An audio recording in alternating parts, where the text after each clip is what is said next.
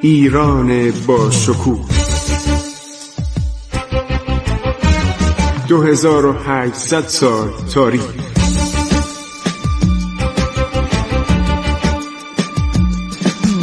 عبور از تاریخ.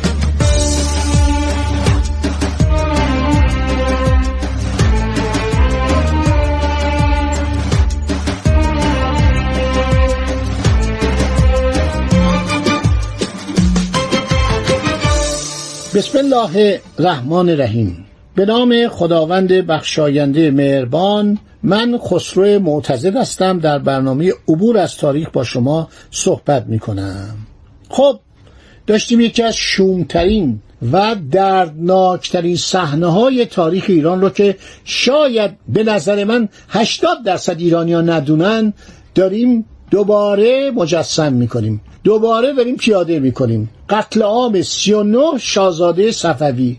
از خانواده که مردم به دیده احترام به اینا نگاه می‌کردن. از بس فساد کردن از بس دنبال لودگی رفتن از بس بیکارگی پیشه گرفتن از بس دنبال عرض شود که شادی و خوشی و بیقراری و بیحالی رفتن و از دنیا منفک شدن و مواد مخدر در این مملکت رواج پیدا کرد. این بلا سر این خانواده اومد. شما می‌دونید این خانواده صفوی انقدر محترم بودن نادرشاه با همه خدماتی که کرد مردم به او می‌گفتن که باید بری کنار و سلطنت رو بدی دست صفویه. برای اینکه صفویه آدمایی بودن در راه مذهب شمشیر زده بودن جلو عثمانی رو گرفته بودن جلوی ازبکان رو گرفته بودن جلوی هندوان رو گرفته بودن و جلوی اسپانیا و پرتغال رو گرفته بودن خیلی عزیز بودن محترم بودن حالا ببینید به چه روزی افتادن یک باغچه هست هفت سر بریده از شاهزادگان در این باغچه دیده میشه خون تمام باغچه رو پر کرده. دیگر شاهزادگان از دیدن این منظره اغلب بیهوش شدن بر زمین افتاده بودند. این دیوانه زنجیری هفت نفر شاهزاده رو به دست خودش سر می‌بره بعد شمشیر می‌کشه. بر فرق یکی یکی از بقیه شاهزادگان مینوازد. اینا رو منو ببخشید. دارم برای شما میگم باید بدانید. تاریخ مملکت رو باید بدونید. ما این صحنه‌های خونی رو داریم به دست افراد خوناشام بیگانه وقتی مملکت رو بگیره و بیاد برای مملکت مستولی بشه از این کارا زیاد می‌کنه. شمشیر خودشو کشید. بر فرق یکی یکی از بقیه شاهزادگان نواخت. اونا هم کشت. به ضرب شمشیر تو سرشون می‌زد. بعد جلادان قلیجایی رو صدا کرد گفت سر بقیه را ببرد. دو تا جلاد اومدن سر بقیه رو شروع کردن بریدن. محمود هم که گفتیم شیزوفرانی داشت دیوانه بود. از دیدن این منظره لذت می‌برد و قاه قاه میخندید. شاه سلطان حسین که فریاد زجه و شیون فرزندان و اقوام خود را میشنید مانند مردگان به دیوار تکیه داده بود و روح از بدنش در حال مفارقت بود. گریه می‌کرد بیچاره. پیرمرده. یک پیرمرد هزار بلا سرش اومده رفته تسلیم شده سلطنت رو بهش تقدیم کرده مملکت دو میلیون و 600 هزار کیلومتر مربعی ایران رو به یک آدم واقعا لومپن یا آدم بی پا داده به خیال اینکه ماجرا تموم شده. نه ماجرا تموم نمیشه.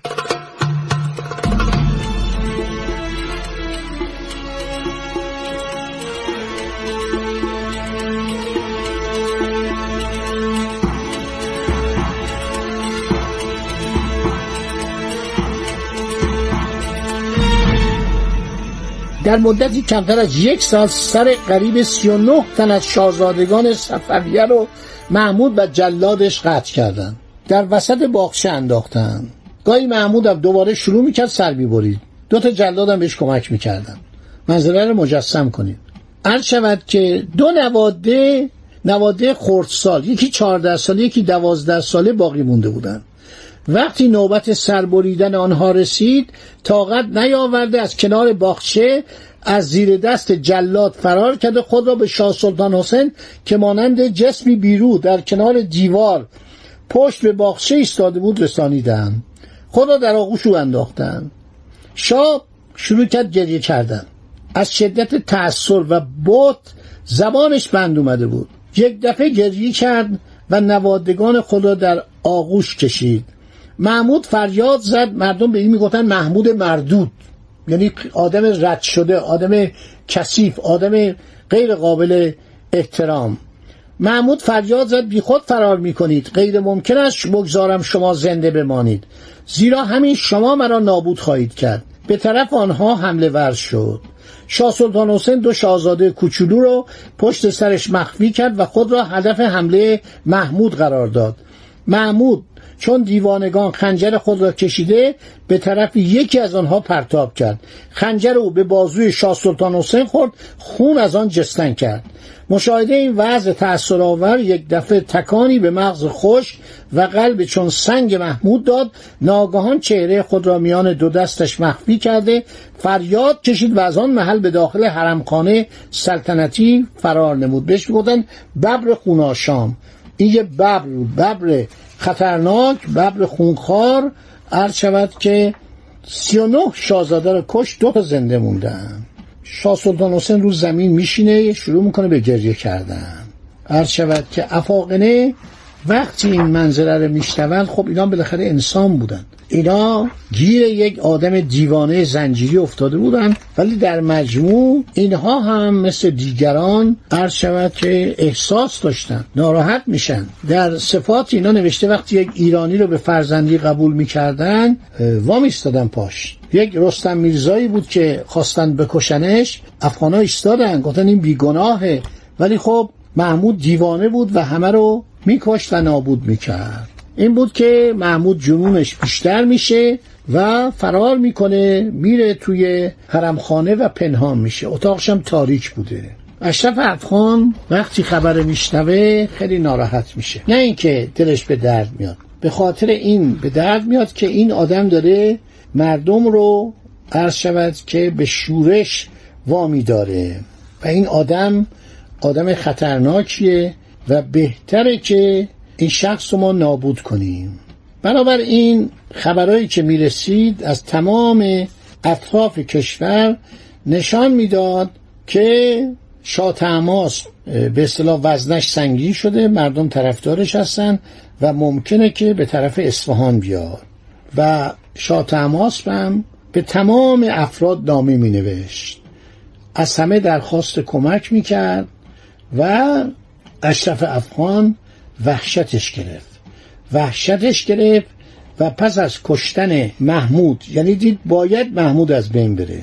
میان و محمود رو شبانه می‌کشن. بلند میشن میرن سراغ محمود افغان و این شخص رو خفش می‌کنن. حالا بعضی میگن خودش میمیره. نه. این اشرف خیلی زرنگ بوده و در این حالم نفرت داشته از این شخصی که پدرش رو کشته بود. برابر این تصمیم می‌گیره که اینو سر بکنه.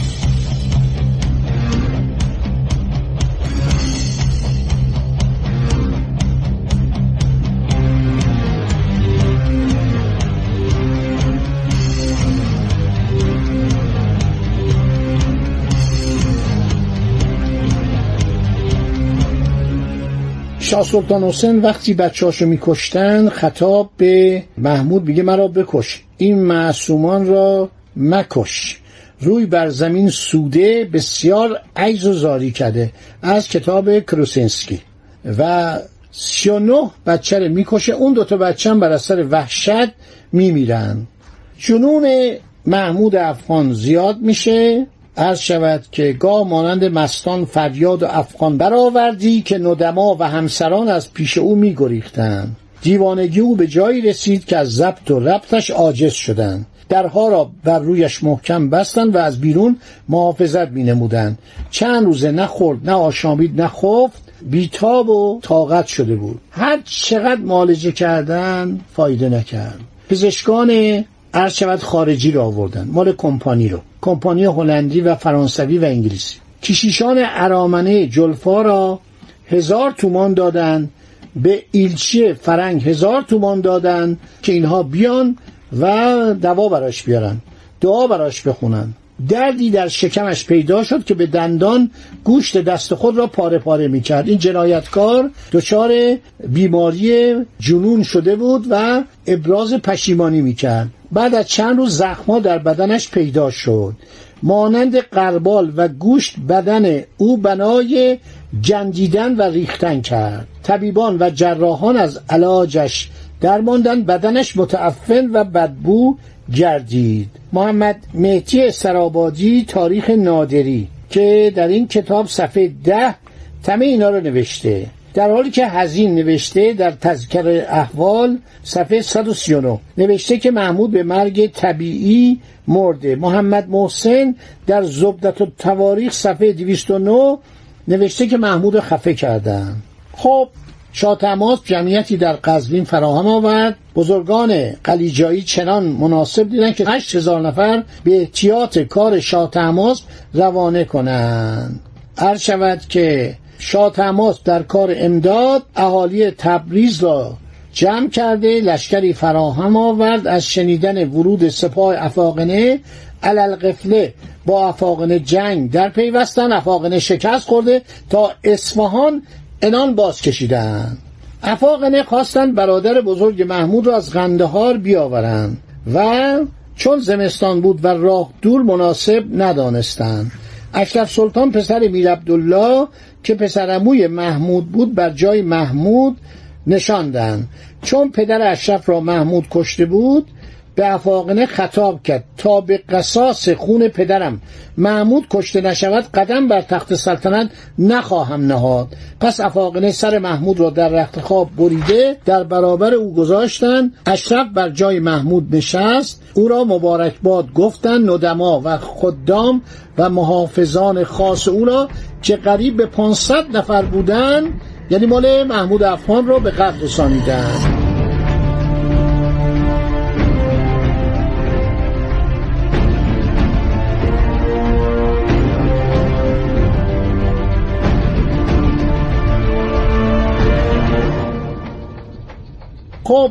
این جناب کروسینسکی که خیلی آدم دقیق بوده برای اینکه در تاریخ بمونه شکل محمود رو وصف کرده. میان بالا گندمگون کوچک چشم چشمای دائم در حرکت بود.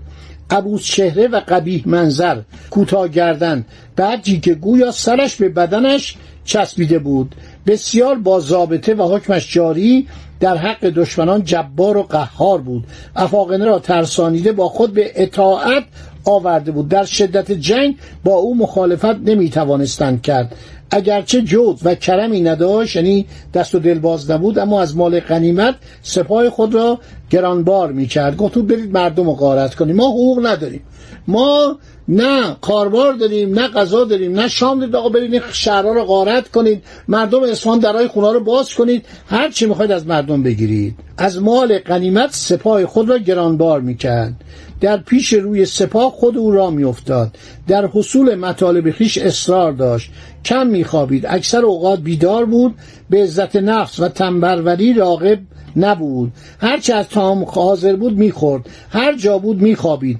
با یک پیراهن در باران را می‌رفت. با آن حال به اعدا یعنی به دشمنان هجوم می‌کرد. در سواری چابک بود. با غلامان سپاه به هر جا میگشت و آنها را جستجو می‌کرد. پس از نکاح دختر شاه سلطان حسین گفتند که از او پسری داشت که در جلوس اشرف کشتند. بعضی گفتند چشمش را میل کشیدن لیکن حقیقت آن معلوم نشد. محمود یه برادری داشت در قندهار. صدای سلطنت نداشت در اطراف و اکناف قندهار سپاهی که به کار بیاید نداشت که جمع کنند و به اصفهان بیاید و جای برادر خود طلب کند.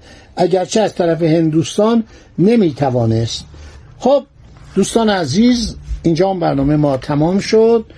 صحبت ما ادامه داره. تاریخ ایران طولانیه. حالا بعد از این روزهای مهنتزا خواهیم رسید به روزهای افتخار. به روزهای سربلندی به روزهایی که عزت و آبروی ایران بازگشت. خدا نگهدار شما من خسرو معتزد بودم. با شما صحبت می کردم در برنامه عبور از تاریخ. روز خوشی داشته باشید. عبور از تاریخ.